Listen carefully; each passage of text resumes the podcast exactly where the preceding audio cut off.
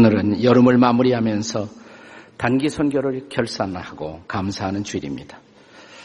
단기 선교는 우리에게 모두 불편한 경험이었을지 모릅니다. 어떤 사람은 하루 이틀 참여하신 분도 있고 한 3, 4일 참여하신 분도 계십니다.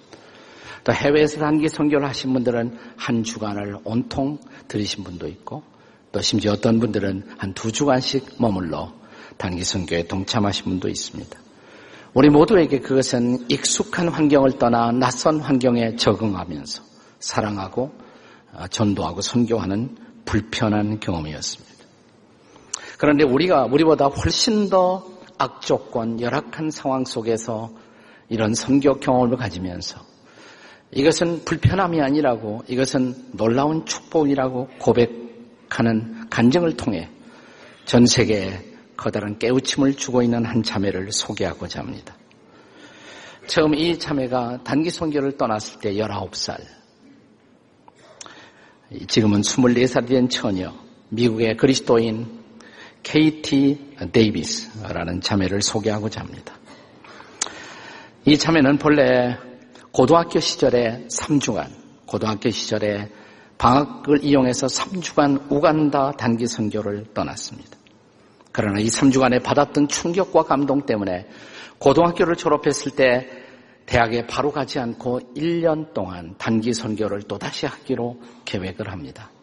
사실은 2년 아, 이하는 다 단기 선교에 속하는 것입니다.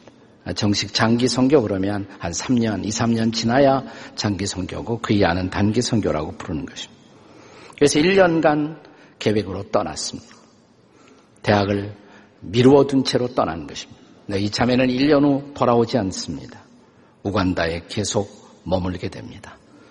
버려진 아이들에 대한 그 마음의 사랑을 빼앗긴 채 하나이 하나이를 입양해서 마침내 그 아이들의 정식 법적인 어머니가 되기 시작합니다.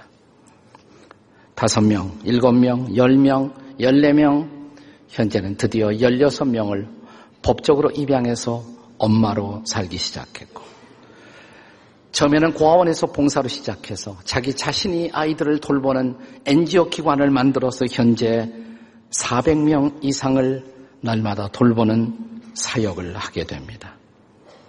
이 자매가 쓴 고백적인 간증집, 엄마라고 불러도 돼요? 라는 이 책이 지금 전 세계 수많은 크리스천들을 일깨우는 일에 쓰임을 받고 있습니다. 이 책 60페이지에서 그녀는 이 불편한 경험을 통해서 이런 고백을 합니다. 나는 복을 받았다. 정말 복을 받았다. 내가 뭘 잘해서가 아니다. 내가 섬기는 바로 그분이 놀라운 분이어서 과분한 분에 넘치는 축복을 경험케 하신다. 라고 그녀는 고백합니다. 여기 불편함 속에 감춰진 축복의 비밀이 있습니다. 그런데 오늘 우리가 함께 읽은 성경 본문이 동일한 진리를 증언합니다. 본문은 애굽 땅을 떠난 이스라엘 백성들이 약속의 땅 가나안으로 향해 나아가는 그 어, 초기 단계의 경험을 보여주고 있습니다. 자, 애굽 땅을 떠났을 때 그들이 가나안 약속의 땅에 도달하는 두 개의 가능한 코스가 있었습니다. 지도를 보시면 지중해를 따라가는 길, 파란 색깔의 길, 가장 가까운 길이에요. 블레셋 사람들이 거주하고 있던 땅. 그러나 그 길은 직행하면 그 당시에도 한 달 걸리지 않는 속도를 내면 당시에도 두 주간이면 도달할 수 있는 그런 길이었습니다. 그러나 하나님은 그 길로 그 백성을 인도하지 않으셨습니다. 아래쪽으로 인도합니다. 시내산이 있어요. 올라갑니다. 그 길을 방황케 하시면서 광야를 지나 두 주간이 아니고 한 달이 아니고 40일이 아니고 40년 끝에 드디어 이스라엘 백성들은 가나안 땅에 들어가게 됩니다. 왜 그 쉬운 길, 편안한 길을 놔두고 그 백성들을 불편한 광약길로 인도하셨을까? 우리의 질문이. 그러나 이 인도 속에 놀라운 축복이 숨어 있었던 것입니다. 저는 오늘 우리들의 지난 여름 단기 선교의 경험, 이번에 단기 선교 나간 분들 보니까 국내 음성 단기 선교, 해외 단기 선교, 또 사회 봉사를 위한 순전한 봉사의 선교에 동참하신 모든 분들이 6천 명이 훨씬 넘었어요. 7천 명 가까이. 우리 교인들이 참여하는 것으로 되어 있습니다. 자, 우리들의 단기 선교 경험을 반추하시면서 여러분도 불편한 경험을 하셨죠. 그러나 이 불편한 경험 속에 담겨진 축복, 불편함의 축복 무엇일까요? 첫째로 그것은 영적 전쟁을 준비하는 축복입니다. 자, 본문이 시작되는 17절 말씀을 다 같이 읽겠습니다. 함께 읽습니다. 시작. 바로가 백성을 보낸 후에 블레셋 사람의 땅의 길은 가까울지라도 하나님이 그 길로 인도하지 않으셨으니 이는 하나님이 말씀하시기를 이 백성이 전쟁을 하게 되면 마음을 돌이켜 애굽으로 돌아갈까 하셨습니다. 그 백성이 준비가 안 됐다는 것이에요. 만약 그 길로 가면 그 가까운 길로 가면 당장에 그 길에 있는 블레셋 사람들과 전투를 치러야 할 텐데 준비가 안 되었다는 것입니다. 그래서 돌아가는 길로 가게 하십니다. 아니 그 길엔 전쟁이 없었을까요? 있었습니다. 자, 돌아가는 이 길에서 이스라엘 백성들이 경험했던 대표적인 전쟁, 그건 느비딤 전투였습니다. 느비딤이라는 땅에서 소위 아말렉 사람들과 더불어 싸웠던 싸움. 느비딤은 신의 산에서 가까운 곳입니다. 그러나 거기까지 가더라도 상당히 시간이 걸려요. 하나님은 충분히 기다리게 하신 것입니다. 이 기다림을 통해서 훈련시킨 그 다음에 전투에 임하게 하십니다. 그러나 만약 가까운 그 길을 선택했다면 당장의 전투를 감당해야 합니다. 그런데 준비가 안 되었던 것입니다. 시간을 기다려 준비시키고 훈련시킨 후에 드디어 주의 백성들을 전투의 장에 하나님은 서게 하신 것입니다. 이것은 마치 예수님이 저와 여러분에게 맡기신 가장 귀한 명령, 가서 땅 끝으로 그리고 모든 족속으로 모든 민족으로 내 제자를 삼아야 한다고. 그러나 이 마지막 명령을 주시기 전에 주님은 어떤 훈련부터 시키셨습니까? 당신의 사랑하는 제자들을 가까운 마을로 보내셨어요. 이스라엘 땅 안에 가까운 마을. 둘씩 둘씩 짝을 지어 가까운 마을에서 전도를 경험하게 하시고 그리고 마지막 세상을 떠나기 전에 이제 너희들은 땅 끝으로 가야 한다고. 그리고 모든 족속으로 내 제자를 삼아야 한다고. 단기 선교의 경험을 통해서 그들의 평생의 전투, 장기적인 사역, 평생을 건 그 사역을 준비시키신 것입니다. 설교 화두에 소개했던 KT 자매의 경험도 같았습니다. 그녀는 우선 우간다에 3주간의 경험을 합니다. 이 3주간의 단기 경험이 없었더라면 1년을 생각도 못했을 것입니다. 그리고 그 1년에 도전하지 않았더라면 지금 우간다에서 펼치는 기적 같은 사역은 불가능했을 것입니다. 자, 이 책이 소개하는 KT의 이야기는 이렇게 시작됩니다. 들어보시죠. 엄마가 될 생각, 눈꽃만큼도 없었다. 물론 언젠가는 되겠지만 지금 당장은 아니라고 생각했다. 결혼부터 해야 엄마가 되는 것 아닌가. 19살, 19살에 내가 엄마가 되다니. 우간다에서 살 생각도 없었다. 그냥 호기심과 그냥 관심은 있었을 정도였다. 난 세상 사람들이 부러워하는 모든 것을 가진 사람이었다. 학급 회장, 학교에서는 퀸카, 반에서 1등, 꽃미남 남자친구, 브랜드 신발을 신었고 잘 빠진 스포츠카를 몰고 다녔고 게다가 자식을 위해서 못할 것이 없었던 상류층의 부모를 가진 내가 아니었던가. 그런데 2006년 12월 나는 우간다에서 3주간 봉사하며 거기에 버려진 고아들을 만나면서 나는 그들에게 내 마음을 빼앗겼다. 그리고 마침내 우간다와 사랑에 빠졌다. 내가 처음 하던 일, 그냥 고아원의 아기들을 먹히고 입히고 함께 놀아주는 일이 전부였다. 그런데 첫날 아침 눈을 떴을 때 내 주변은 온통 시커먼 얼굴 천지였다. 하지만 미소 짓는 입술 사이로 반짝이는 그들의 치아가 내 마음을 환하게 만들었다. 하나의 하나의 또 다른 아이가 내 마음속에 차례로 걸어 들어오기 시작했다. 그리고 3주간이 흘렀을 때 나는 옛날의 삶으로 돌아갈 수 없었다. 미국 테네시 내 집으로 돌아오면서 내 눈은 뻘건 토끼 눈이 되었다. 그리고 갑자기 미국에서의 편한 삶이 더 이상 전혀 편하게 느껴지지 않았다. 이제 나는 이 사치스럽고 무의미한 삶 대신에 내가 믿는 바를 위해서 내 전부를, 내 평생을 걸 용기가 내 안에 꿈틀거리는 것을 느꼈다. 나를 그곳으로 부르신 그분이 하신 일이다. 드디어 그녀는 평생의 싸움, 평생을 건 위대한 영적 전투에 투입될 용사로 훈련된 것입니다. 단기 선교의 축복, 영적 전쟁을 위한 준비의 축복인 것입니다. 단기 선교의 두 번째 축복이 있다면 그것은 영적 공동체를 경험하는 축복입니다.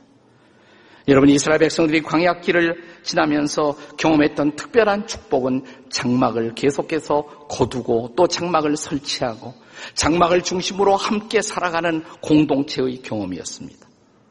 구름이 머물면 함께 머물고 자, 구름이 떠나가면 구름을 따라 함께 이동하고 구름 기둥이 멈추면 다시 장막을 치고 함께 삽니다. 그들은 그렇게 광야를 지났습니다. 광야, 광야를 낭만적으로 생각하지 마세요. 광야는 덥습니다.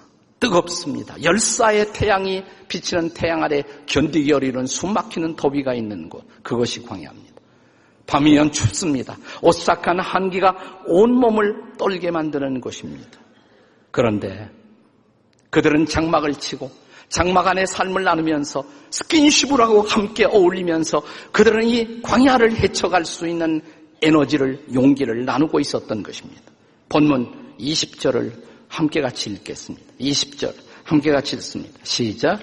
그들이 숲곳을 떠나서 광야 끝 에담의 장막을 치니 이것은 그들이 아마 첫 번째 장막을 치던 곳이었을지 모릅니다. 홍해 바다를 앞두고 이제 앞으로 광막한 광야 생활이 펼쳐지기 직전에 쳤던 장막 뭘 생각했을까요? 바다를 건널 수 있을까? 광야를 지날 수가 있을까? 그날 밤 밤새워 그들은 장막 안에서 무엇을 토의했을까요?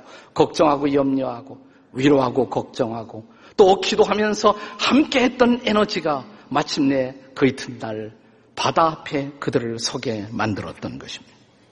공동체의 에너지가 그들의 삶을 변화시킬 수가 있었던 것입니다. 사랑하는 여러분, 예수께서 제 아들을 전도하러 내보내실 때 그들을 한 사람씩 내보내는 것이 아니라 둘씩 불씩 짝을 지어 내보내셨다는 것을 잊지 마십시오. 왜요? 함께함에 용기 없이 전도도 불가능하다는 것을 아셨기 때문입니다. 전도서의 기자는 이런 공동체의 놀라운 축복을 전도서 4장 9절 이하에서 우리에게 놀랍게 가르쳤습니다. 이렇게 시작되죠. 두 사람이 한 사람보다 나음은 그 다음 10절입니다. 같이 읽습니다. 10절. 시작. 혹시 그들이 넘어지면 하나가 그 동물을 붙들어 일으키려니와 홀로 있어 넘어지고 붙들어 일으킬 자가 없는 자에게는 화가 있으리로라. 살다 보면 넘어지는 순간이 있습니다. 그때 다시 일어나 힘내야지. 이렇게 포기할 수는 없잖아. 우리가 함께 기도하잖아. 나를 일으켜 세울 수 있는 공동체가 내 곁에 있는지요. 마지막 12절 다 같이 읽겠습니다. 시작. 한 사람이면 패하겠거니와 두 사람이면 맞설 수 있나니 세 겹줄은 끊어지지 아니하니라. 공동체의 축복입니다. 다시 KT의 일기를 소개합니다. 아름다운 자매 KT는 이렇게 일기를 쓰고 있습니다. 가난한 국가에서 봉사하다 보면 바가지로 바닷물을 퍼내는 기분이 들 때가 있다. 매일같이 고아들이 버려지고 버림받고 죽은 아이들이 발견되고 에이즈에 걸린 아이들이 부지기수로 늘어나고 하지만 하지만 고아원의 예쁜 꼬마 에밀리가 내 품에 안겨 깊은 잠에 빠지는 것을 보면 그 녀석의 심장의 고동이 내 가슴에 고스란히 전해질 때 이 따스함 때문에 이 사랑 때문에 나는 즐겁다. 그리고 아이들과 함께 모여 하나님을 찬양하는 시간 내게 임하는 강력한 하나님의 임재 예전에는 결코 경험하지 못한 성령의 충만이 나를 압도한다.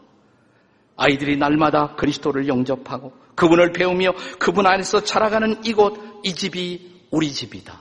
아니, 우리 주님의 집이다. 때로는 하루에 23번의 목욕을 시켜야 하고 45 번의 식사가 이루어지기도 하는 곳, 그러나 하나님의 일이기에 피곤보다는 차라리 즐겁고 행복하다.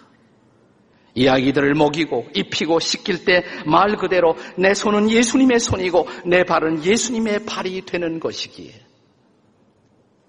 공동체의 축복입니다. 사랑하는 여러분, 이번 여름철 짧은 경험이지만 함께 우리가 이웃들을 섬기고 사랑하고 전도하면서 우리도 이런 공동체의 축복을 경험하지 않았습니까? 그럼 그것으로 공동체의 축복을 접겠습니까? 이제 돌아온 우리, 우리들의 모교회, 이것도 공동체가 아닌가요? 여기서 우리를 기다리는 사람들이 있지 않은가요? 교육 목장의 아이들 누가 그들의 목자가 되어 주겠습니까? 우리의 도움을 필요로 하는 외국인들, 외국인 예배, 또 우리들의 도움을 필요로 하는 시니어들, 장애인 사역, 우리에게 위임된 숱한 사회복지의 사역의 마당들, 그리고 이 가을 우리를 기다리고 있는 목장 사역, 그리고 여기서 복음을 전해야 할 블레싱 축제가 다가오고 있다면 우리 다시 손을 잡아야 하지 않을까요? 다시 우리 공동체가 다시 우리에게 맡겨진 거대한 명령 앞에 KT처럼 무릎을 꿇어야 하지 않을까요? 단기 선교의 축복. 세 번째는 영적 인도를 경험하는 축복입니다. 여러분, 광야는 덥습니다. 광야는 춥습니다. 광야는 불편한 곳입니다. 그럼에도 불구하고 그 광야길을 계속할 수가 있었던 이유, 주님의 특별하신 임재 때문이었습니다. 본문의 마지막 구절 21절 22절을 다 같이 읽겠습니다. 시작 여호와께서 그들 앞에서 가시며 낮에는 구름 기둥으로 밤에는 불 기둥을 그들에게 비추사 낮이나 밤이나 진행하게 하시니 22절 낮에는 구름 기둥 밤에는 불 기둥이 백성 앞에서 떠나지 아니하니라. 이 특별한 임재의 약속 그리고 함께 하심의 체험 이 축복 때문에 그들은 광약길을 계속할 수가 있었습니다. 가서 모든 족속으로 내 제자를 삼으라. 이 명령을 받았던 예수님의 제자들, 팔레스타인이라는 조그만 나라 바깥을 나가본 일이 없었던 촌사람들이었습니다. 어부들이었습니다. 내가 땅 끝으로 가야 한다고. 내가 모든 족속으로 제자를 삼아야 한다고. 그럼에도 불구하고 이 촌사람, 이 어부들이 감히 명령을 붙들고 땅 끝으로 갈 수가 있었던 이유, 뭐 때문이냐고 생각하세요? 이 위대한 명령의 마지막에 붙어 있었던 약속. 볼지어다 세상 끝날까지 내가 너희와 항상 함께하리라. 그 약속 때문에 갈 수가 있었던 것입니다. KT도 그 약속을 붙들었기 때문에 거기에 우간다에 머물 수가 있었습니다. 처음에는 3주를 생각했다가, 처음에는 1년을 생각했다가, 마침내 그 생애를 걸 수가 있었던 부잣집 딸. 그러나 이 불편한 광야에서 자기의 인생을 걸기로 작정했던 결단. 처음에는 한 사람, 또 한 명의 아이, 또 한 명의 소녀, 또 한 명의 어린 소년. 그렇게 해서 마침내 16명의 정식 엄마가 되고 400명 이상으로 불어난 아이들을 날마다 돌보는 우간다의 기적, 이 기적의 삶을 살 수 있었던 KT의 비밀이 무엇 때문이라고 생각하십니까? 주님이 함께하지 않았다면 이 어린 소녀가 펼치고 있는 기적이 과연 가능할 수가 있었을까요? 어느 날 아파서 케이트의 이름을 부르는 어린 소녀가 있었습니다. 브렌다. 고열이 나고 있었습니다. 들쳐없고 병원으로 튀어갑니다. 의사들이 진단을 하더니 너무 늦었다고, 끝났다고. 우리가 할 수 있는 아무런 조처는 없다고. 그러자 케이트는 자기가 얻고 온 어린 소녀 브랜드 앞에 엎드립니다. 그리고 이런 기도를 시작합니다. 하나님, 제가 보는 성경에 보면 예수님이 사람들의 병을 고치셨습니다. 그 주님이 내 주님이잖아요. 주님, 지금 브렌다를 도울 수 없나요? 울다가 병원에 아이를 맡겨놓고 돌아왔습니다. 며칠 후 병원에서 연락이 옵니다. 브렌다가 퇴원한다고. 달려갔습니다. 무슨 일이 일어나느냐고. 병원 직원이 이렇게 말합니다. 우리가 한 일은 아무것도 없어요. 아무것도 없어요. 당신이 기도했으니까 당신의 하나님이 고친 것이라고. 그날부터 그날부터 KT는 기도의 사람이 됩니다. 닥치는 대로 붙들고 축복합니다. 기도합니다. 그리고 기적은 일어납니다. KT의 일상, 날마다 살아가는 하루하루의 삶의 고백을 이 책 283페이지는 이렇게 기록합니다. 들어보세요. 아침마다 눈을 뜨자마자 나는 그분의 계획 앞에 오늘 일어날 모든 일을 의탁한다고 기도한다. 내 계획대로 되는 날은 어차피 없으니까. 갑자기 아이들을 데리고 병원 갈 일, 느닷없이 아이들을 데리고 때도 아닌 시간인데 교장 선생님 만나러 갈 일. 고열로 밤을 지새운 아이가 토해낸 것을 치워내야 하고 갑자기 찾아오는 손님을 영접하고 아이들에게 필요한 치료도 모자라는데 천진난만한 우리 아이들은 원숭이까지 고쳐달라고 데리고 온다. 그래도 상관없다. 상관없다. 나는 기대한다. 두려워하면서도 기대한다. 나를 이곳으로 인도하신 그분이 오늘도 나를 인도하실 것을 믿기에 그렇다. 분명한 것은 어떤 상황에서도 그분은 내 손을 잡고 계시다는 사실이다. 그분은 내 손을 결코 놓지 않으시는 것을 나는 믿는다. 이것이 그녀의 믿음입니다. 이것이 그녀와 함께하는 구름기둥, 불기둥의 인도가 아니겠습니까?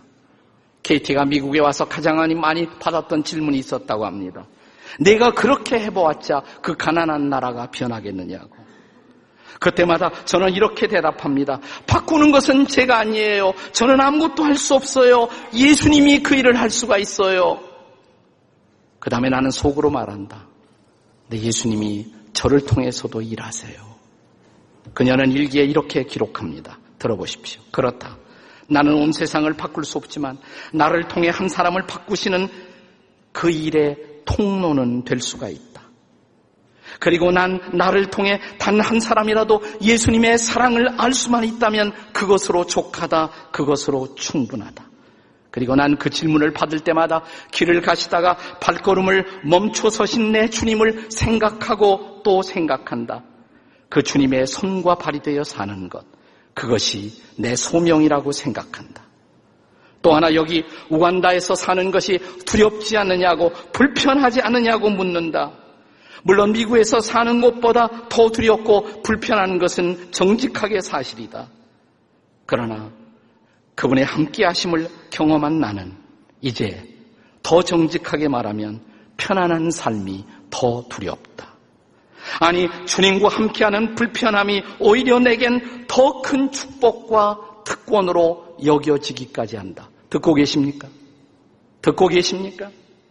오히려 이 불편함이 더 큰 축복, 더 특권, 특권으로 여겨지기까지 한다고.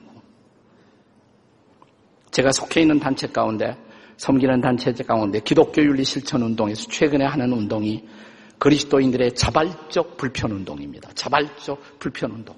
우리가 조금만 불편을 감수하면 우리 이웃들이 더 편해지고 우리가 더 살기 좋은 세상을 만들 수가 있는데 우리가 조금만 더 불편을 감수하면 에너지를 조금만 더 세이브하면 온도를 조금만 낮추면 덥지만 얼마나 많은 에너지가 절약될 수가 있습니다. 불편하지만 앞줄부터 앉으면 뒤에 오는 분이 편하게 앉을 수 있지 않습니까? 꼭 끝자리에 앉고 넘어가라고 하는 분이 있어요. 자기가 가운데로 가면 안 돼요. 그리고 늦게 온 분이 차라리 함께하는 배려를 할 수가 있다면 내 불편함이 다른 사람을 편하게 할 수가 있는데 축도 끝나기 전에 꼭 나가는 분이 있어요. 아무도 없고 혼자 신나게 몰고 나갈 수가 있잖아. 그래서 예배가 방해되는 것은 생각하지 않으십니까? 조금만 내가 불편을 감수하면 하나님의 사랑이, 하나님의 은혜가, 하나님의 축복이 우리 모두를 통해서 흘러갈 수 있는데 예배 조금만 일찍 오면 안 돼요. 늦게 예배가 진행되는데 오는 것이 다른 성도들에게 불편함을 끼친다는 생각은 해보지 않으셨습니까? 내 불편이 이웃들의 축복이 될 수가 있다면 사랑하는 여러분 이 가을 아니 내 남은 인생을 걸고 우리가 불편함을 감수하며 나를 쓰시는 하나님의 인도 앞에 내 생애를 의탁한다면 KT의 하나님이 우리를 통해서도 일할 수 있지 않겠습니까? 여러분이 구하고 있는 인생은 뭡니까? 살고 싶은 인생은 뭐, 뭡니까? 그냥 행복한 인생인가요? 그냥 성공한 인생인가요? 그래서 내가 조금 더 성공해서 조금 더 편하게 사는 것 그렇게 살다가 내 심장이 멎는 순간 내 인생이 끝나는 날 후회가 없을까요? 그러나 이런 삶은 어떨까요? 조금 불편하지만 너무 신나는 인생. 조금 불편하지만 하나님의 임재를 경험하는 인생. 조금 불편하지만 하나님의 영광을 체험하는 인생. 조금 불편하지만 나를 통해서 수많은 이웃들이 살아계신 하나님을 경험하는 인생. 내가 그 조금의 불편을 감수하며 진짜 축복에 도전할 사람 어디에 있습니까? 이 땅의 모든 한국의 그리스도인들이 조금만 불편을 감수하고 이웃을 배려하고 복음을 들고 우리의 이웃들을 품기 시작한다면 어떤 일이 벌어질까요? 불편함의 축복을 드립니다. 기도하시겠습니다. 두 손을 가슴에 얹습니다. 함께 기도합니다. 하나님 이 심장이 멎을 것입니다. 그때 후회가 없이 인생을 살고 싶습니다. 불편했지만 너무 인생은 살만한 가치가 있었다고 이 삶은 너무나 위대한 인생이었다고 고백하고 싶습니다. 단기 선교에서 배웠던 레슨이 우리의 인생 속에 계속되게 도와주십시오. 예수님의 이름으로 기도합니다.